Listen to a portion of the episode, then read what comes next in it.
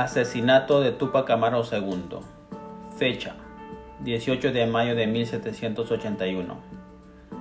¿Cómo fue la salvaje ejecución de Tupac Amaru II y su familia por los tribunales españoles?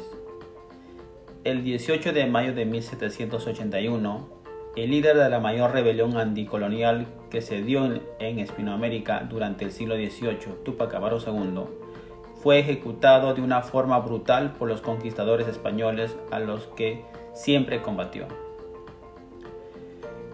José Gabriel Condorcanqui Noguera, verdadero nombre de Tupac Amaru, inició el levantamiento anticolonial el 4 de noviembre de 1780, cuando decide ejecutar al corregidor de Tinta, Antonio Arriaga. Tras el triunfo de sus tropas en la batalla de Sangrará, y el cerco al Cusco, Tupac Amaru II fue capturado por el visitador español José Antonio de Areche. El lugar elegido para su ejecución, junto a su familia y sus seguidores, fue la Plaza de Armas de Cusco, en Perú. Los prisioneros fueron sacados de sus calabozos y arrastrados por caballos hasta llegar a la plaza. Tupac Amaru II fue obligado a presenciar la tortura y ejecución de sus aliados y amigos, su tío, sus dos hijos mayores y finalmente su esposa Micaela Bastidas.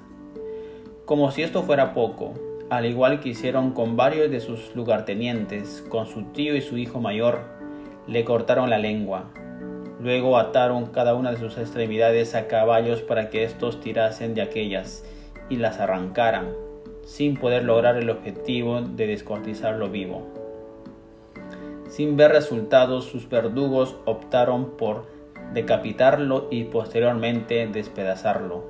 Su cabeza fue colocada en una lanza exhibida en Cusco y Tinta, sus brazos en Tungazuca y Carabaya, y sus piernas en Liticara y Santa Rosa.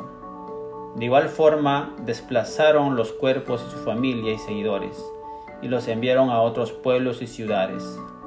El hijo menor de Tupac Amaru, Fernando, de solo 10 años, no fue ejecutado, pero sí obligado a presenciar la muerte de toda su familia y posteriormente pasar por debajo de la horca de los ejecutados para luego ser desterrado a África con órdenes de prisión perpetua.